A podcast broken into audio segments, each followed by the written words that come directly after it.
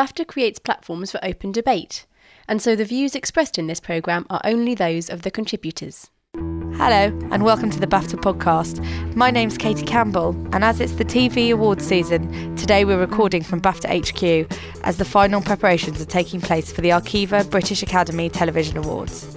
If you've ever wondered what makes British television production the envy of the world, you're about to find out the answers from the people behind Parade's End, 2012, The Girl and the Hour. Stay with us.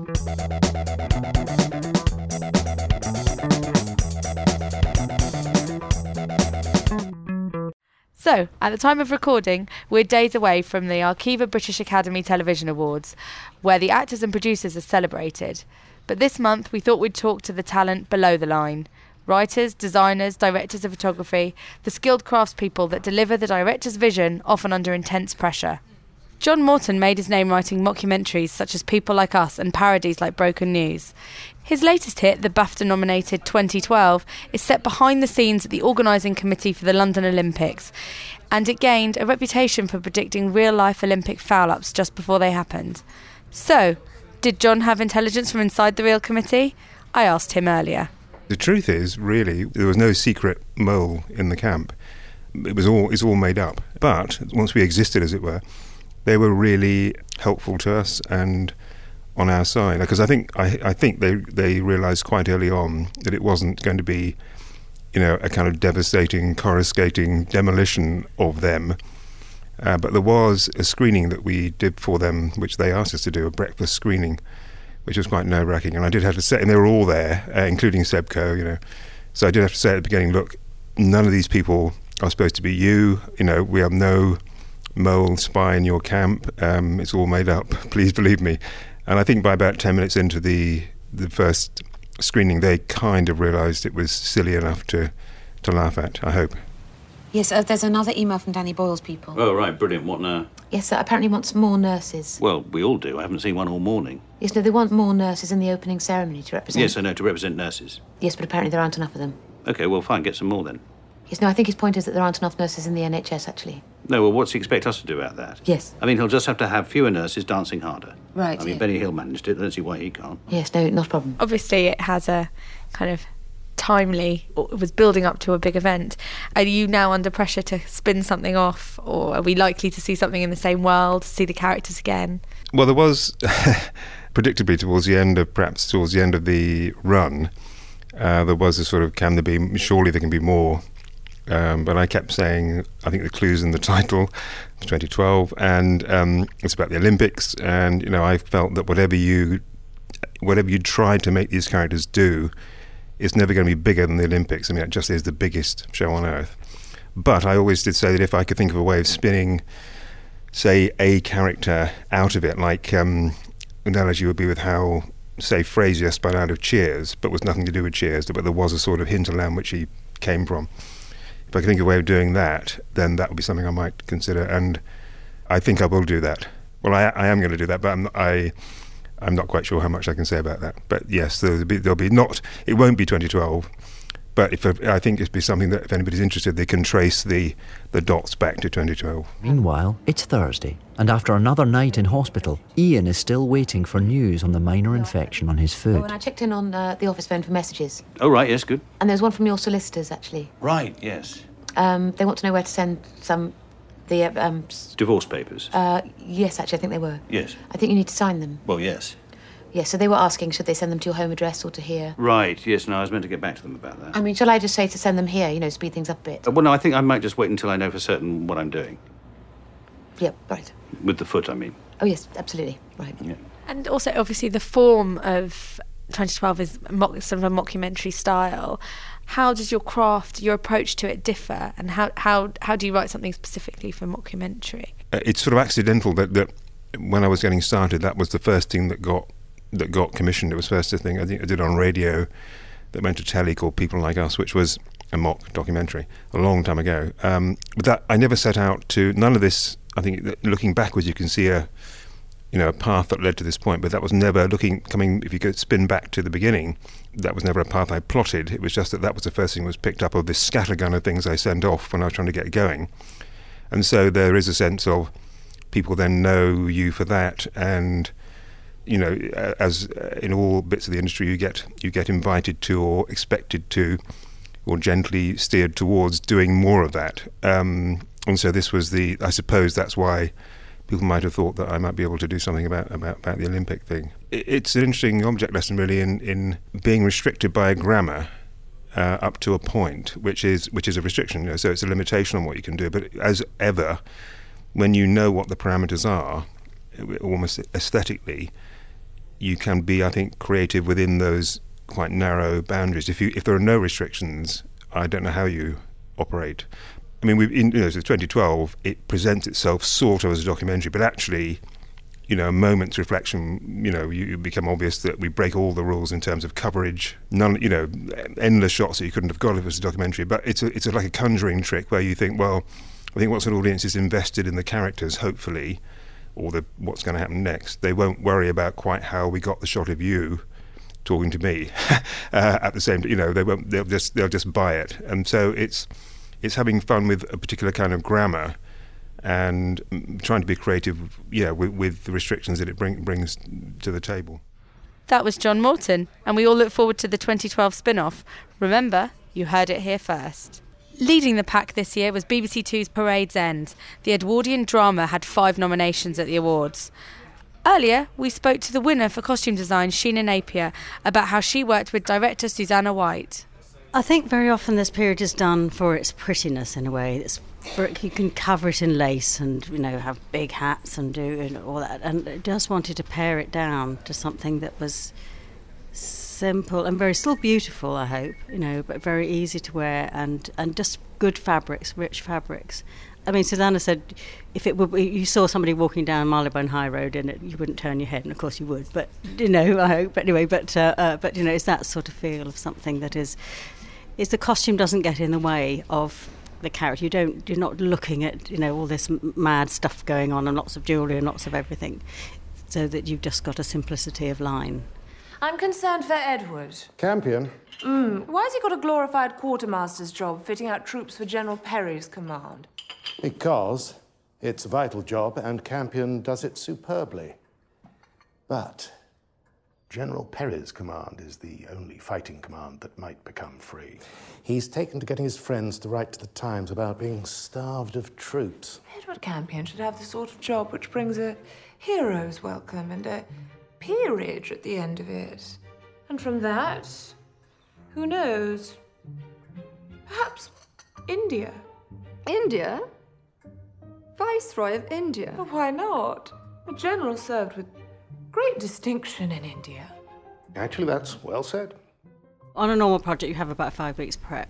Obviously, there was a little bit of time between knowing I had the job and the job starting, so I would buy lots of books and look at on the internet, go to museums. What's wonderful about this period is that you can get photographs of real people. They're not just posed photographs in studios or you know, family photographs. You actually see people in situ because there's always an idea that fashion starts and ends on a particular day almost, and that they cross over and you can see characters. You see some character would look this way, some character would look that the other way. What is one to do when a woman is unfaithful, sir? Divorce the harlot, or live with her like a man. What sort of a fellow wouldn't see that? But there is, or used to be, among families of position, certain. Well? Call it parade. Was there?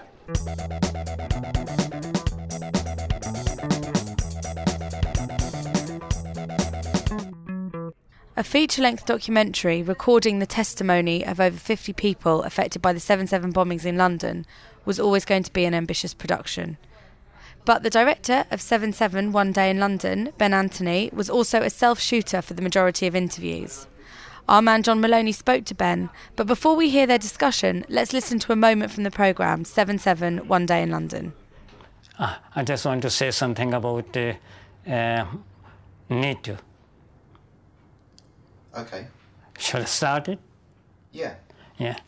Neetu was my younger daughter who was killed on 7th of July, year 2005, due to a bus explosion in London. I always see Neetu smiling and laughing and never saw any disappointment on her face. Neetu was a very special gift from God. As a child, she loved school very much. She was very happy. This film's a bit unusual for me in that half of it was shot by a DOP. There's some studio interviews, lit studio interviews, which I'm not capable of, of doing. The other half of the film was shot by me on location in people's homes. For me, the, there are one or two moments, uh, both in people's homes and also in the studio, that really sort of define what the film's about. And I think probably for me, it's the end of the film where there's a, a guy called Matt who is remembering speaking to the relatives of a woman who died next to him on the train that he was on. And even though he gets terribly upset about it, he's able to talk through his tears to talk about how it was a positive experience. And I think that's, in it, for me, that's the kind of essence of, of the film is that it says a lot of very life affirming things about what people are capable of doing in crisis situations and how they're able to cope and how they're able to carry on without skating over the fact that these things are very difficult.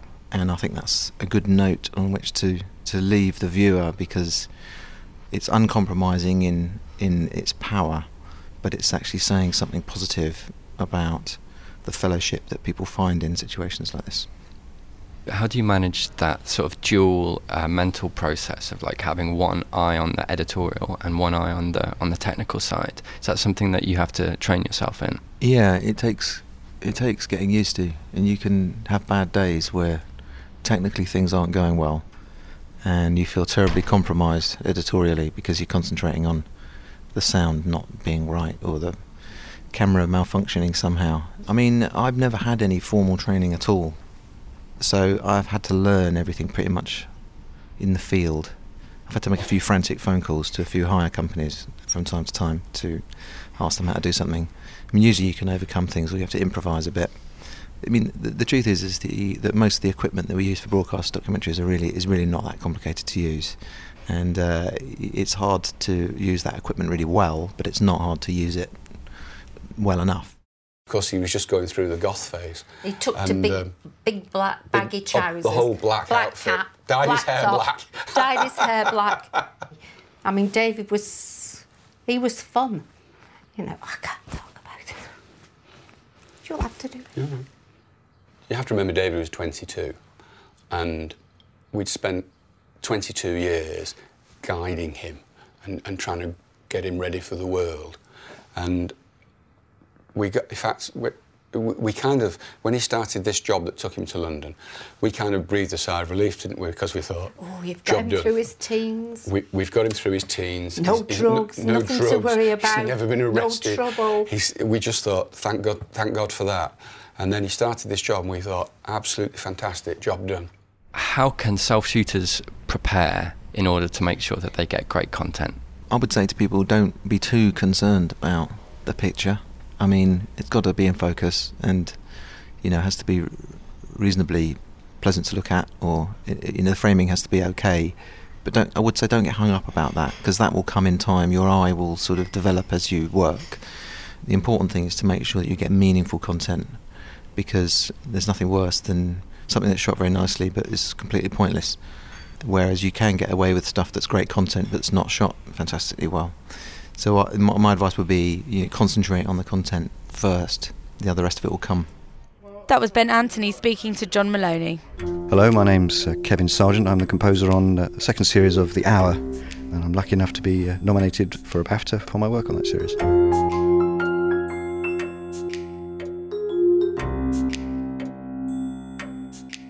Suppose the composer's job is to um, add another layer to the, the drama. There are plenty of films that can be made without the use of music. That's one sort of aesthetic. But uh, my job often is to uh, enhance, not to amplify, but to um, define the mood of a scene. Daily sketch! Madden Court and Soho scandal, get it here! Daily sketch! It's a very collaborative job. Uh, a composer, well, certainly the way I work, it tends to be because taking the ideas from the from the directing and the production team, like the directors will have strong ideas, the editors certainly will. The last time I watched this program, one could feel the tingle.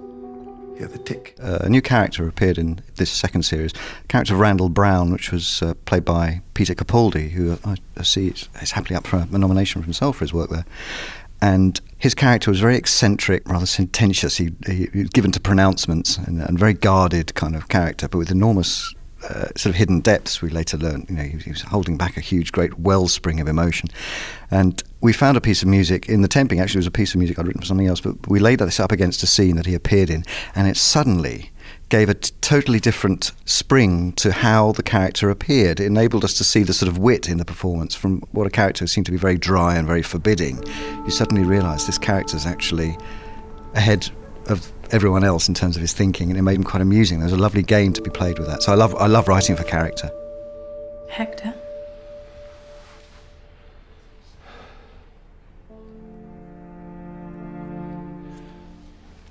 There are things I haven't told you about the war. Things that we did. Terrible things. The opening of episode one was a, was a great treat for me. It uh, obviously there's a lot of focus on that first scene, and uh, um, it took a few drafts to get it right for everyone's satisfaction. The first five minutes, or actually about three minutes of the hour, was actually compressed from about 20 in the first episode. And it required a slightly heightened, it was a heightened form of editing. And so I think the music needed to be heightened as well, and, and we wanted to set out our stall. This is the new the new series of the hour within the, the drama within the drama, the, the, the news program. So it was, it was a new series for, for the the characters, and it was a new series for the audience, if you like. So we kind of went to town there with giving it a slightly swingy, slightly swaggering, tongue in cheek kind of thing to say. You know, this is we're, we're having a bit of fun here, don't you? Know, this is not completely gritty realism here. This is this is there's something gamesome about the whole thing here. So just join us on this game. Though interestingly enough, when we tried to apply that approach after the title sequence in the in the in the drama, that kind of level of irony or flippancy didn't work. So I had to adjust my tone then back down to what the kind of tone of the hour had been in the first series. And interesting enough, Daniel uh, Giorgetti, who wrote the, the theme and the kind of bookends, the end title things, and uh, uh, wrote the music, wonderful music for the first series.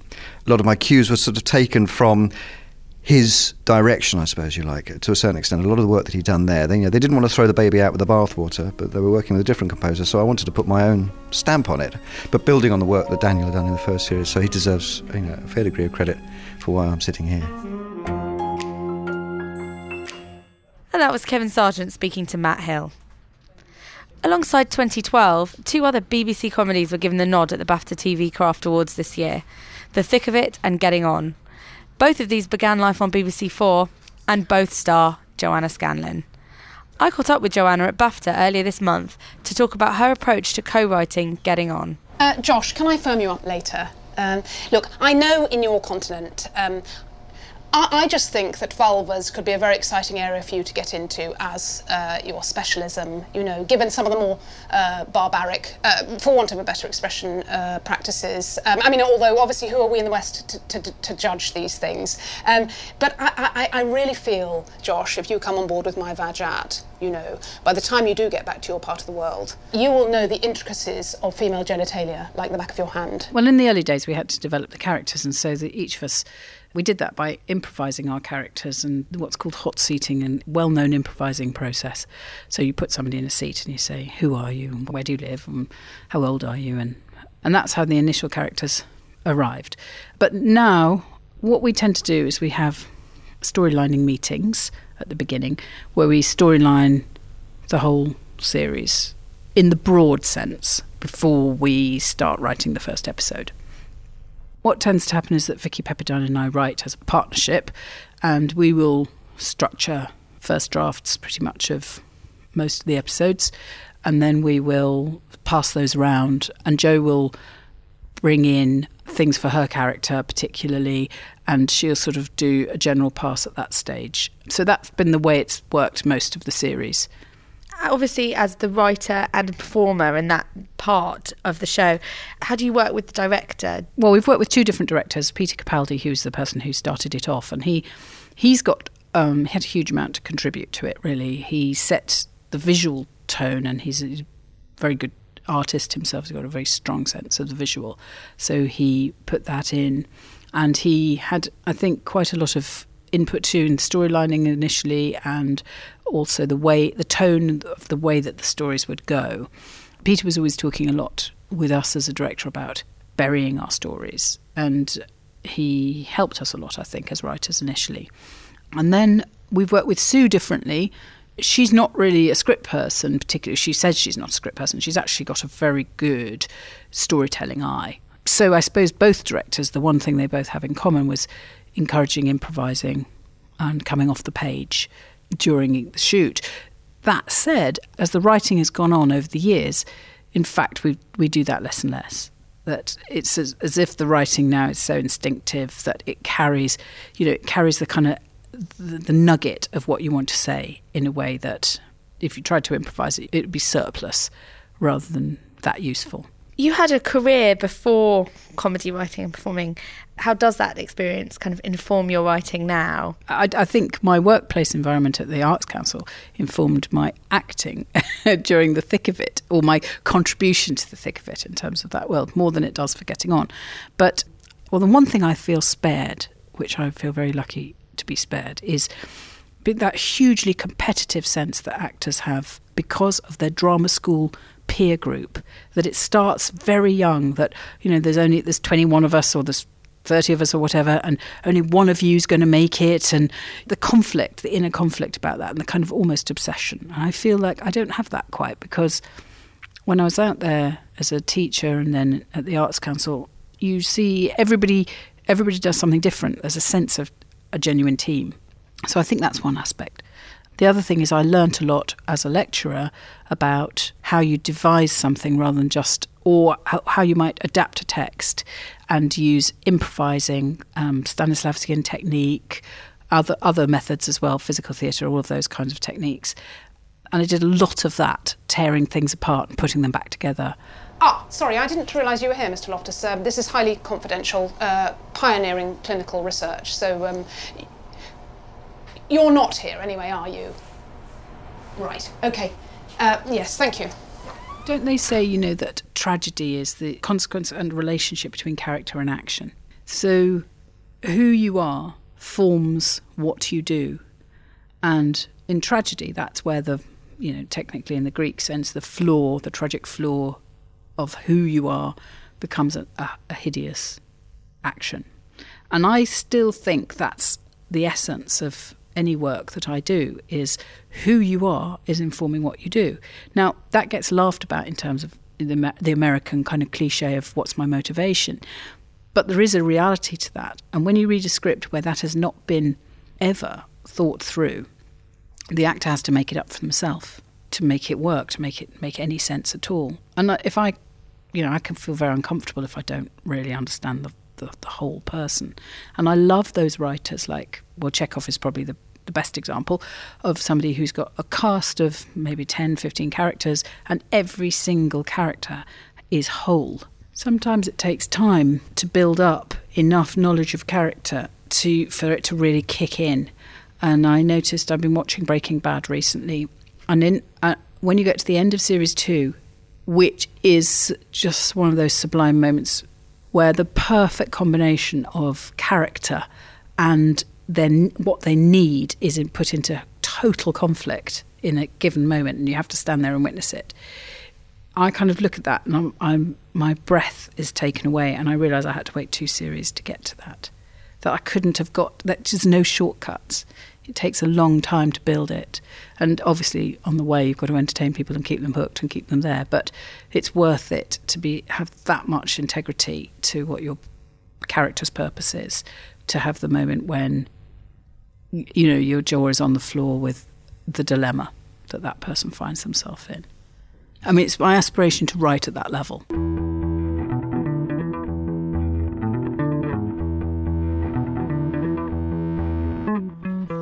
I'm Sean Mackenzie, film editor. I've been nominated for editing Amish A Secret Life. The film was to be about Amish family life and faith, and a family had been found to take part. But by consenting to filming, they risked excommunication from the Amish church. For two weeks, they'd been praying, asking God whether or not they should participate. I'm just trying to imagine what it's like to begin editing a feature documentary. I'm just imagining mountains and mountains of rushes, stuff that was shot, not knowing what was going to be useful. How do you go about finding an entry point? Most films that there is the subject of the film they've gathered the material they've shot for x number of days. How you go about it is working you know basically seeing what you've got letting the people the directors t- tell you what they've got what their aims are and getting on top of that material as soon as you can so masses of material isn't necessarily a, a, bad thing, depending on how much you've got. It's getting on top of it in the in the most efficient way possible. I mean, I've just worked on a film, seven week edit, but I think more than half the film has been shot in the fourth week. You know, scary on the one hand, but on the other hand, I know what we've done in the first three weeks. You know, is the stuff that's been done in week four trumping all of that, half of it or how much is it adding to what we've done? And even though they shot a lot, we've got that down quite quickly. So I've learned not to be intimidated by lots of material and to just keep as clear headed as possible about what needs to be done. How are you feeling about filming? We have peace with it or we wouldn't be doing it. You know, we, we uh, really sought direction from God, and if we wouldn't have got um, if we wouldn't feel it would be okay with him, we would not be doing it. Um, should we go and meet the family? Yeah. Yes, please come in. We just spoke to uh, Ben Anthony outside, who is uh, telling us about being a self shooter. And there's a lot of uh, self shooting directors now making um, factual programming. I was wondering, as an editor, if you'd have any advice for directors or self shooters who are making filming their own stuff in order to help the editor and make a better finished product? I, I think they're incredibly brave to take both tasks on. In terms of what they give me, it's just the same as if it was two people eh, doing the, the separate jobs. You know, you want to know that they are listening, that they are following the action, they are aware of things that are affecting the interview or the conversation or the scene. They're getting coverage in a way that's interesting. I mean, on Amish Secret Life, it was a family, so Steve Robinson would be hearing the children's conversations behind the adults as he's listening to the adults. So they may be having a little altercation in the background, which he could pan over and see.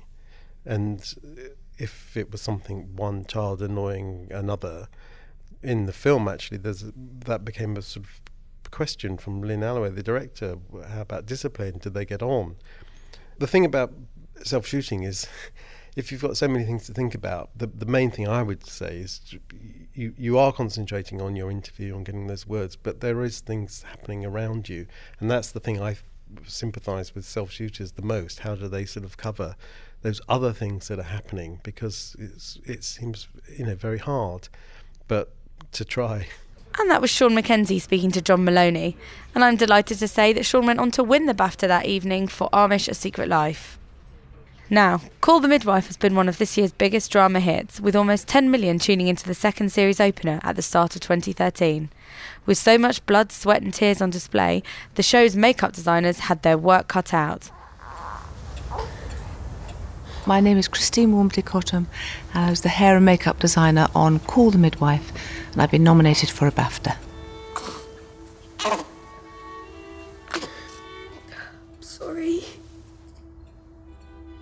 Sorry, I'm so sorry.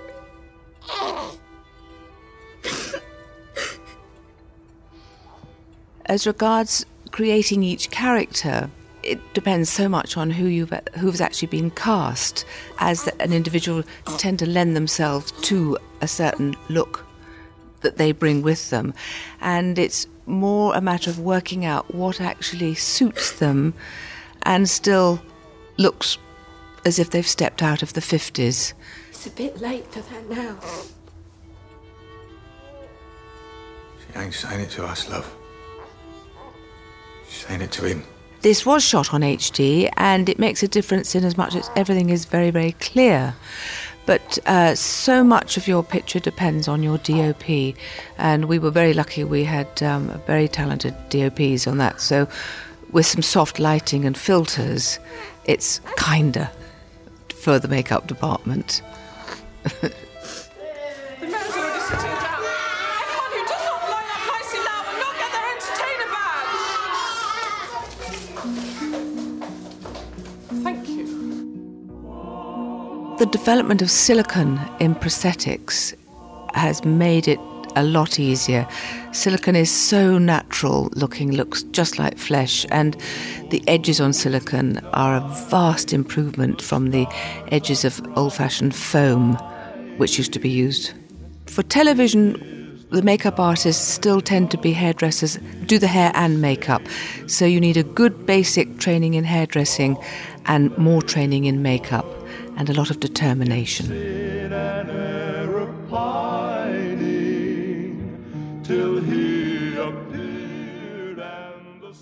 And finally, this month, we caught a moment with Gavin Finney, director of photography on Channel 4's gangster drama The Fear. As the differences between film and television become less about budgets and more about duration, The Fear pushed those definitions even more, with a little help from Gavin Finney's cinematography. John Maloney spoke to him earlier, but before that, let's hear some strong language and a little recap of what the programme entailed.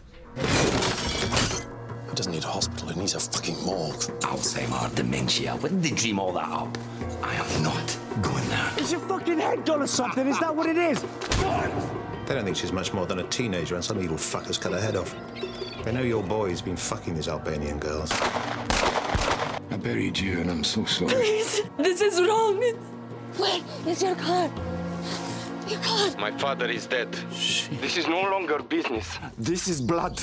The fear is very cinematic, right down to its aspect ratio. Do you think that there is an expectation now that TV needs to match cinema in terms of its look and its cinematography?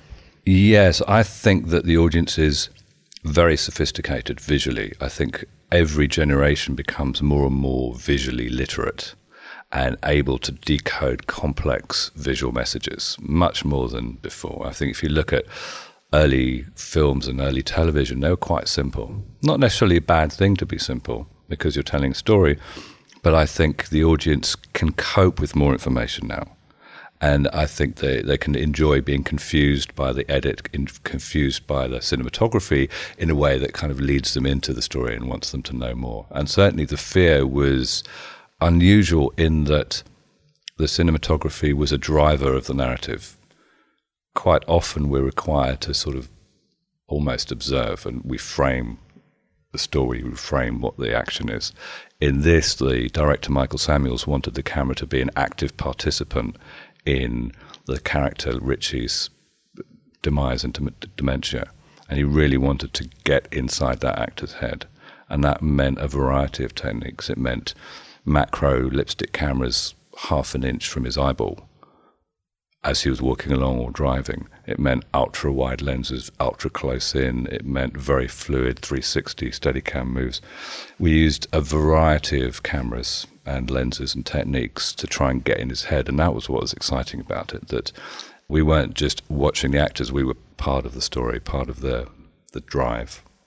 And the aspect ratio that was uh, 240, which is the CinemaScope anamorphic aspect ratio, which is a beautiful aspect ratio to shoot in. You ask any cinematographer what their favorite is, they'll say scope, absolutely CinemaScope.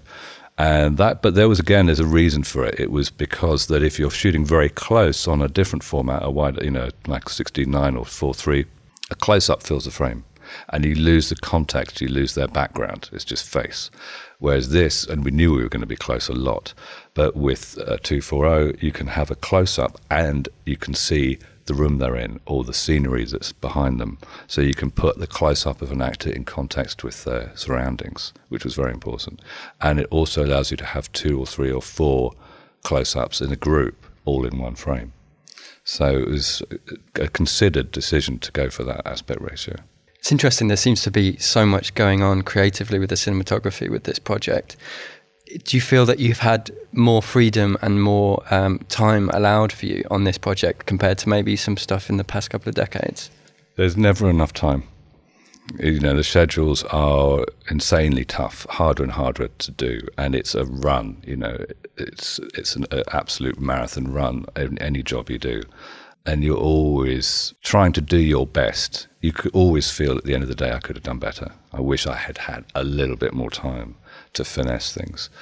But the, they certainly, the producers and director, gave us, gave the, the camera team, lighting team enough, as much time as they could to do this difficult work because it is more time consuming the way we're filming The Fear than the way you might film a standard drama. But you also have to give, you know, we can't hog it all. You have to give the floor to the actors because without them, without the storytelling, you haven't got anything. So, you know, there's no point wasting time on one fancy shot if you miss the, the scene. so, they, you know, everyone has their part to play and everyone needs their time.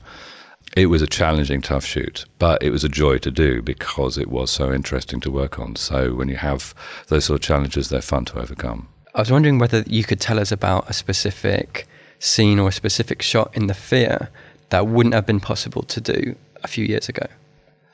Well, I think it's the whole piece would have been very difficult because we use, for instance, um, for his macro close-ups a lipstick camera called an IconiX HD camera, which is you know, it's called a lipstick camera because it's the size of a lipstick. It's very very lightweight. And it has lenses that will focus so close, will actually focus to the dust on the front element, and and it's lightweight, so the actor can wear it. Literally, we had a modified mountaineering helmet with an arm, and we could put this camera. Literally, could hang it a centimeter from his eyeball, and I mean Peter Mullan, is an extraordinary performer, put up with a lot of indignity in wearing this, but he did, acting with the camera that close. And the way we photographed the car scenes, we didn't have any low loaders or trailer work. We had all the cameras inside the car using high speed lenses, fast cameras. We used the Canon C300. We shot at night in Brighton with mostly available light. Getting the camera into places that would be difficult to do would have been very difficult to do just 10, 15 years ago. And so we were using the technology to solve problems, not just because here's a new piece of kit, let's use it because it's fun. We used whatever got us the shot we wanted to get to tell the story. And what modern technology has given the filmmaker is a vast arsenal of tools where really anything's possible. If you can imagine the shot, you can get the shot. And that's fantastic.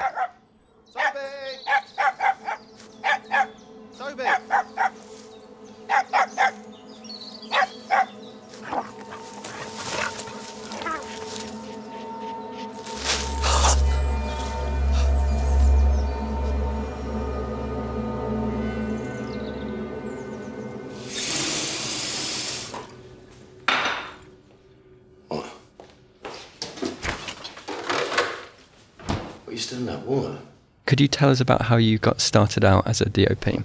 How long have you got?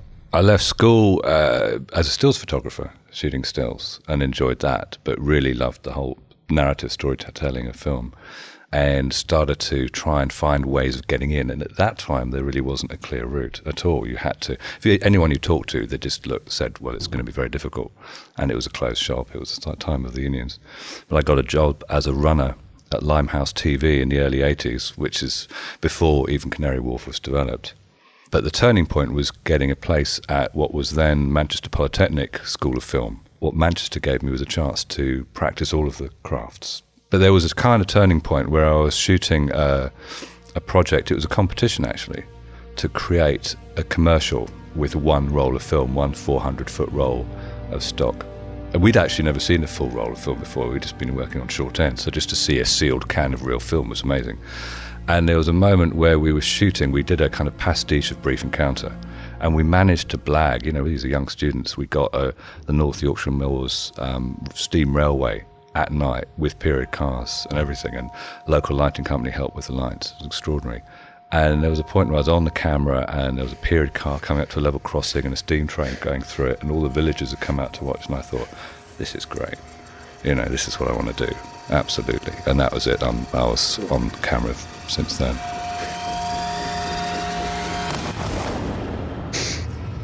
Do you think that there is a clearer route now in for people to get to the position of DOP? Is there a clear entry?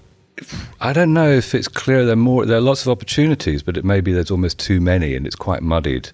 So cinematography is heavily reliant on production design. It's heavily reliant on the director's vision, on the way the editors put it together. Even the music track has an effect on it. So it, all of it becomes a part. And I think that if you're going to become a good cinematographer, if you even want to, if you even know you're going to do that job, you need to at least have tried those other jobs. You may well find actually you prefer post production. You may well find you're better at visual effects or at color grading. And I think what you want to do early on is expose yourself to as many of the disciplines as possible, rather than just say, "I want to direct." That's probably the lamest thing you can say just try as many things as you can. And that, for that, there are a lot more opportunities than there used to be. And that was Gavin Finney. That's all we have time for today. If you've been inspired by any of the topics described in this podcast, or if you have any feedback, please get in touch at podcast at bafta.org. Remember, you can subscribe to the podcast on iTunes, and if you like today's episode, leave us a review and help us get up the charts. My thanks to all of our guests Gavin Finney, Christine Walmesley Cottham, Sean McKenzie, Joanna Scanlan, Kevin Sargent, Ben Anthony, Sheena Napier, and John Morton. My name is Katie Campbell. The producer was Matt Hill with help from John Maloney. Thanks for listening.